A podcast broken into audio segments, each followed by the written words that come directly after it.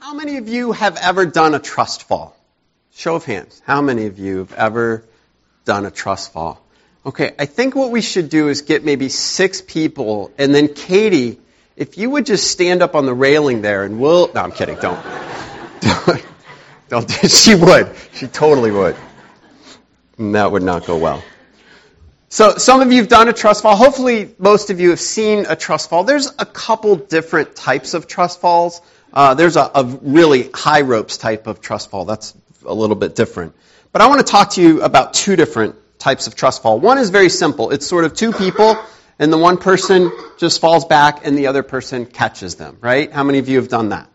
Okay, that one I would say is a little nerve-wracking, but really in the grand scheme of things, not that tough, right? I mean, worst case scenario, if the person misses or is unable to catch you, or is just mean and ruthless and decides not to catch you, you're going to fall on the floor. It's probably going to hurt a little bit, but you'll survive, right? Maybe at the last second, you can kind of put your foot back, catch yourself, no big deal. But there's another type of trust fall that I learned when I worked at camp, and this is where there's a platform about 5 or 6 feet up off the ground, and you stand up on that platform. And you get maybe 4, 6, 8 people down below, and they all hold out their arms like this. Now, you have to understand, when they're holding out their arms, you're standing right about here. So you're above their arms. And you fold your arms, and you stay stiff as a board, and you fall backwards. That is a trust fall. That takes an immense amount of trust. There are a lot more variables in that sort of trust fall. You may not know every single person as well as you might know the one person that's catching you. So you're putting your trust in 6, 7, or 8 different people. When I worked at camp, sometimes we had to do this with campers. So as a counselor, you'd be up there, and there are children that are catching you. I don't believe we did it with the very littlest ones, but with junior high kids, maybe 5th and 6th grade kids, and that was a lot of trust to fall into their arms. The other thing that was interesting is that when you fall into somebody's arms like this, you know, they grab you right away, they catch you. But when you fall like that, and you fall straight back, and you hit their arms, it is not a comfortable feeling. It hurts. So not only do you have to trust them that they're going to catch you, but you know even that act of trust is going to hurt a little bit. It's kind of a big deal.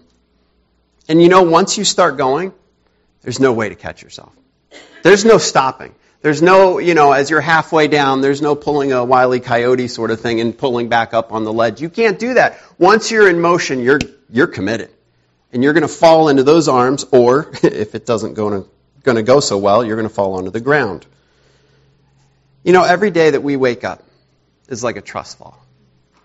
Every morning we get out of bed is us putting our lives in the hands of God, ultimately, but sometimes also the people around us. And I think a new year, the turning of a new year, is a time to think about what are we trusting in.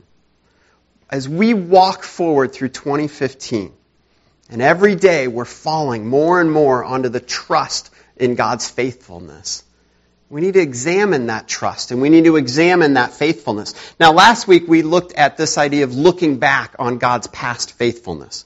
If you missed that sermon, I hope you can go online and check it out, because a lot of what we talk about today is built on that. We have to know what God has done in the past. In the cross, in Old Testament history, New Testament, we don't need to know all the dates and times, but we need to be able to look at it and say, yes, God is faithful. He's proven that to me.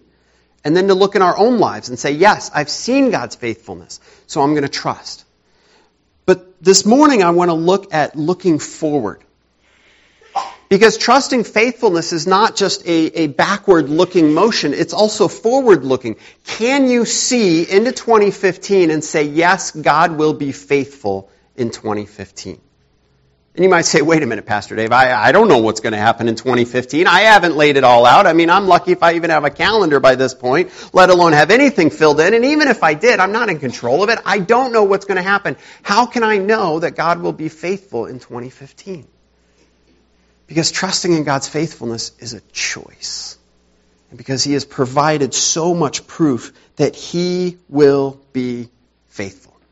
So whatever you're facing this morning, whatever you're facing in the coming year, whatever you will face that you can't possibly imagine as you sit here this morning that you might face, I want you to hear this morning, God will be faithful.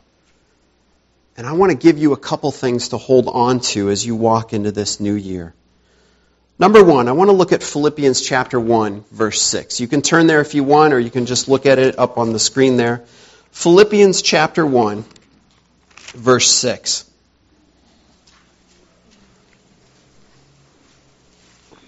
We can trust in God's future faithfulness. Because as we look at 2015, we can know God is at work. He is still at work. Whatever He has been doing in your life in 2014, 2013, 2012, keep going back. Whatever it is He's been doing in your life, He will keep on doing in 2015. We know that beyond a shadow of a doubt. Philippians 1:6 says, being confident of this, that He who began a good work in you will carry it on to completion until the day of Christ Jesus. God always, always finishes what He starts. And if you are a believer this morning, if you are a Christian, you've accepted Jesus Christ as your Savior, I can guarantee you that God is at work in your heart. He has been. And He guarantees through His Word, He will continue to be at work in you. So here's the thing. You might be looking back over 2014 and saying, oh, what a disaster. That was just an awful year. Maybe all this other bad things happened. Maybe you did some bad things. Maybe you just felt like a failure. Maybe as you walk into this new year, you want a clean slate. Maybe you don't want to think about that at all. But here's what I want you to know. God is not done with you. He has not given up on you. No matter what happened in 2014, God is still at work in your heart. No matter how long you've been away from Him, God is at work in you. It's a promise from Scripture. He who began a good work in you will carry it on to completion until the day of Christ Jesus. Now, what is this work that He's doing? Well, let's start with a big picture. God's work is taught to us in Scripture from Genesis to Revelation. It's the big plan of why God created us in the first place, to have a relationship with Him, to live in this worshiping, glorifying relationship of standing every day in His presence and just saying, God, thank you. Thank you for making me. Thank you for saving me. That's God's purpose for each and every one of us. That's the work that God is doing in history. Everything in Scripture testifies that this is what God is doing. Sin came into the picture, muddied everything up. But as we saw at the end of the book of Revelation in 2014, well, these things didn't happen in 2014. But in our sermon series in 2014, at the end of the book of Revelation, we saw God's plan was fulfilled. What He promised and set in motion in the Garden of Eden is exactly where Revelation ends up. People in His presence, made holy through the power of the blood of Jesus Christ. So that's God's eternal plan. But if we want to be more specific, this work that God is doing in you, we can see it at the cross of Jesus Christ. God sent His Son to become sin for us. He took our sin, all the punishment, all the guilt that was ours, and put it on His Son, Jesus Christ. And He took Christ's righteousness, and He puts it on us. To as many as believed in Him. For all who believe. For God so loved the world that He gave His Son, that everyone who believes can have eternal life. So when we look to the cross, we can say that's the work that God is doing. And when you look to 2015, you need to say, if God would give the cross of Jesus Christ for me, then I guarantee He's not done with me yet. He will continue to be faithful. Let's get more immediate. At some point in your life, I pray, I hope, you decided, as you heard the gospel of Jesus Christ, as you saw the gospel lived out in the lives of people around you, at some point you said, yes, I believe. I believe in Jesus. He is my Savior. He's not just the Savior of the world. He's not just somebody out there that I'm hearing about. He is my Lord and my Savior. God, I give you my life. At some point that happened in your life, I pray. And if it hasn't, then I pray this is the year that it does. And at that moment, God started remaking you from the inside out. He took that old sinful self and He crucified it on the cross of Jesus, dead, buried, and gone. You are risen to new life in Jesus Christ, the promise of the resurrection. That's who you are in Christ. So if you want to know the work that God is doing in you, look to the moment of your salvation and say, if God started working in my life then, why would he quit now? But we can continue. Throughout Scripture, it talks about God's sanctifying work, that God is cleansing us. He is taking all these things, all these areas of our lives that cause us to stumble, that get in our way of us understanding who he is. All of that sin in us, and he starts pulling it out one after another and removing it from us. And it's hard, and it hurts. And sometimes we run from it and we say, God, I don't want that to happen. But God is at work. And so when we read this, he who began a good work in you, part of that work, a big part of that work, is to give God the year and say, God, do that work in my life. Rip out those sinful things in me. Use my friends, use my relatives, use my church, use your word, use situations, do whatever you have to do. Purify me, O Lord. As he does that work of sanctification. And finally, the work that God is doing is he is bringing us, individually and collectively as his people, to heaven with him. Christ will return. And when he returns and he sets up his kingdom here and now, we will be with God forever and ever. That is the assurance that we have of the gospel of Jesus Christ. That work started in Genesis, going on throughout Scripture, accomplished at the cross, applied to us in salvation, worked out in our lives through sanctification. It will culminate to us being with God forever. Amen? Amen. It is a sure thing. And if you want to know what work God is doing in your life and what work you can trust that he will do in 2015, that's it. Now, what that's going to look like specifically for you, I don't know. I don't know what it's going to look like specifically for me. I can look forward into the year and see some things I know I'm going to face and say, wow, that's going to be hard. I hope God uses it for his glory. But I'm not a prophet. I'm not going to stand here and say this is what God has for you. But I guarantee whatever it is, he is at work. And we need to trust in his work in our lives. Now, maybe as you hear that, you think, but Pastor Dave, I'm just a mess. I've made so many bad choices. I've fallen so far away from God's holy standard. I've done so many things, unspeakable things. Or maybe you're just here going, I just don't even know. I'm just a mess because I don't know where my faith is at. I'm kind of going through the motions. Number two, I want you to hear, as we trust God's future faithfulness, God uses our mess.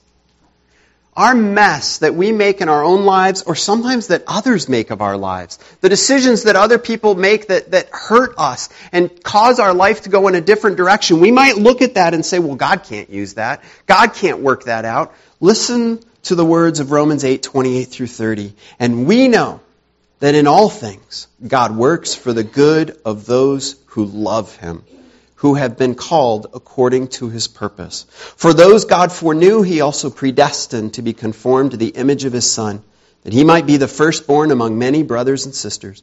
And those he predestined, he also called. And those he called, he also justified. Those he justified, he also glorified. Christians throughout the ages have loved to debate the meanings of those last couple phrases. What do all those words mean? And that's an interesting discussion, and we can talk about that sometime. But at the very least, we need to admit, one, they mean something. We can start there, right? We can't just say, well, it doesn't mean anything. We have to say it means something. And number two, we need to look at this and say, if you put all of these phrases together, what you get is that God has a plan for us, right?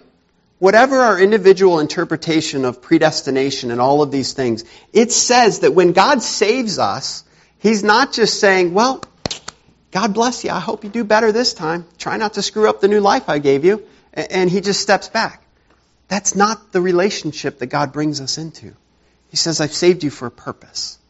And I'm at work in your life. And I'm working that out. So where does the mess come in?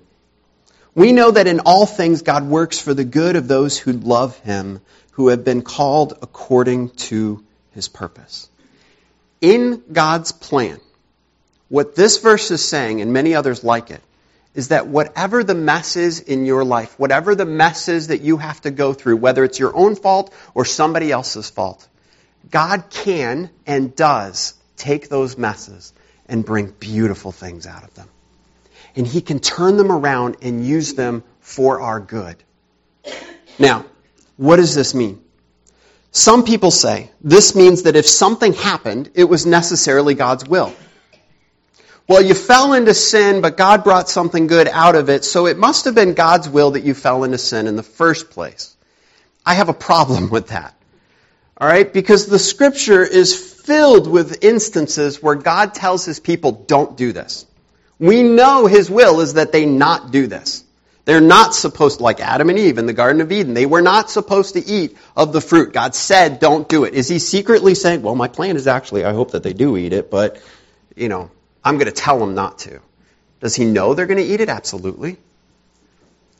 But God says, don't do it. Just because something happens does not mean that that is exactly what God wanted to happen. But it does mean that God, in his sovereign power and control, will use whatever happened to accomplish his plan.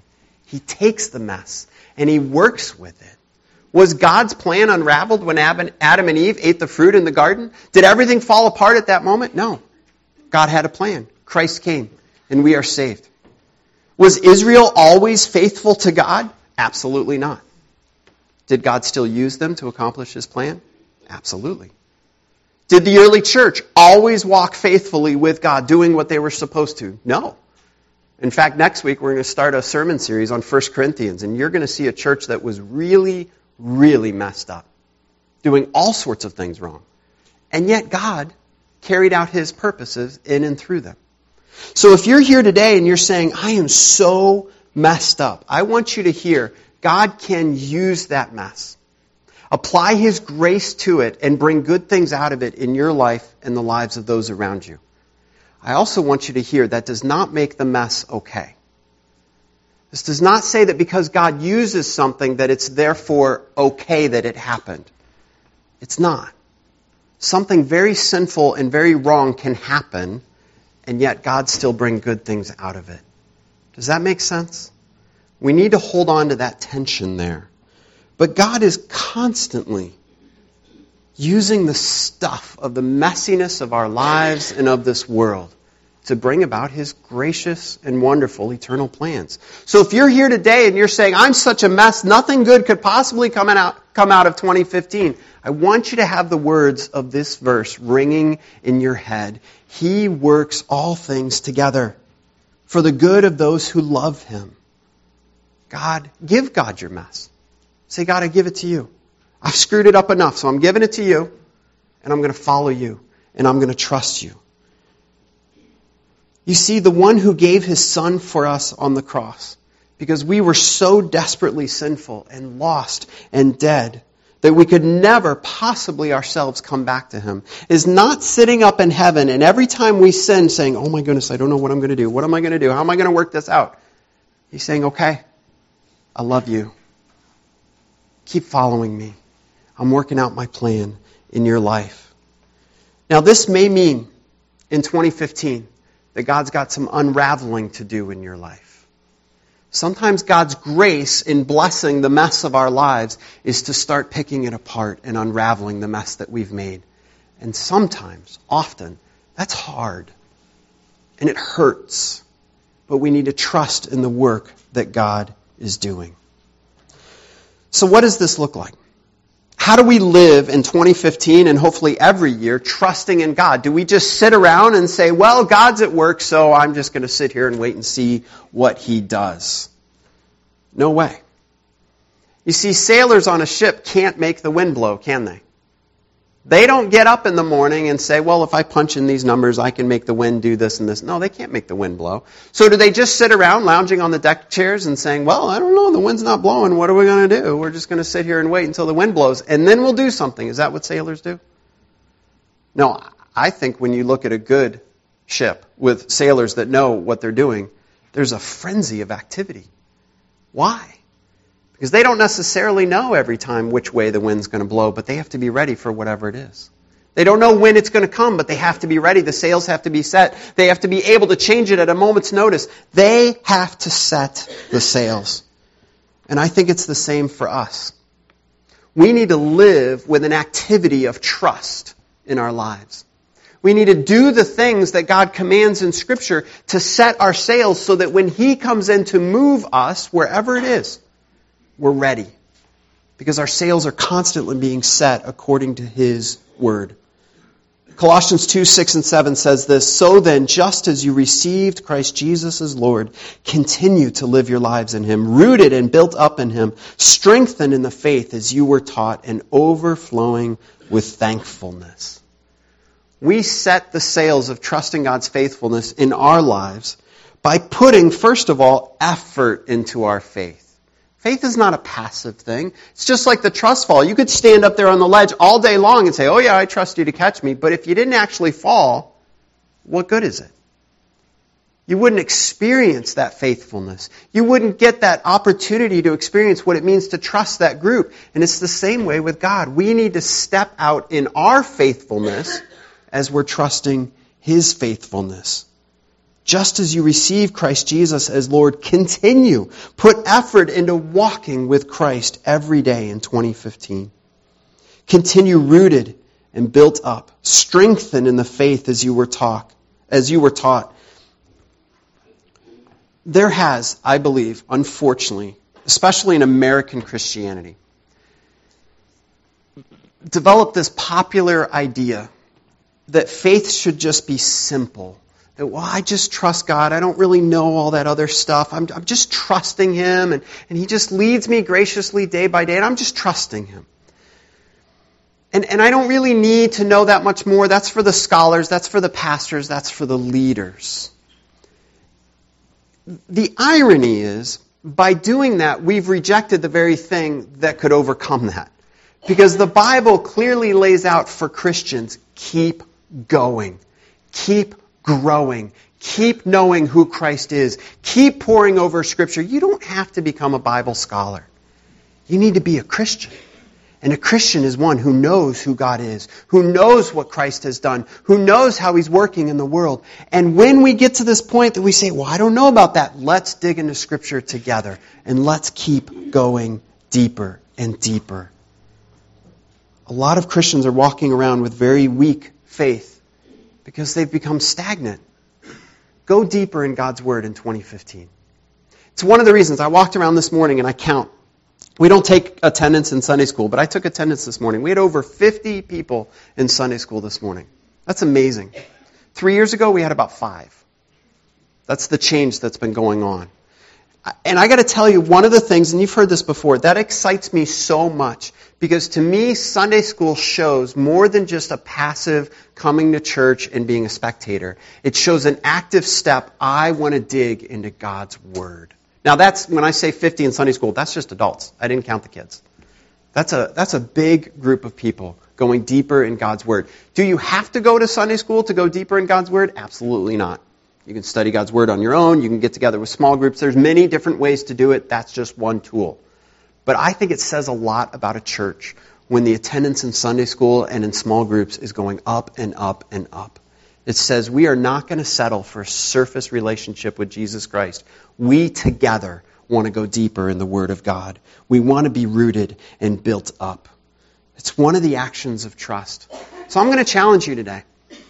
If you don't come to Sunday school, and you're not involved in some other Bible study, you need to make some choices in 2015. Go deeper in your relationship with God. Get together with other Christians. Maybe it's a ladies' small group or a men's small group. Maybe it's a private study on your own. But find somebody to hold you accountable.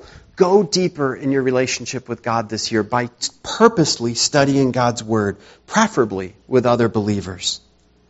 And then he says, rooted and built up in Him, strengthened in the faith as you were taught, and overflowing with thankfulness. Thankfulness is not just a knee-jerk reaction to something that God does.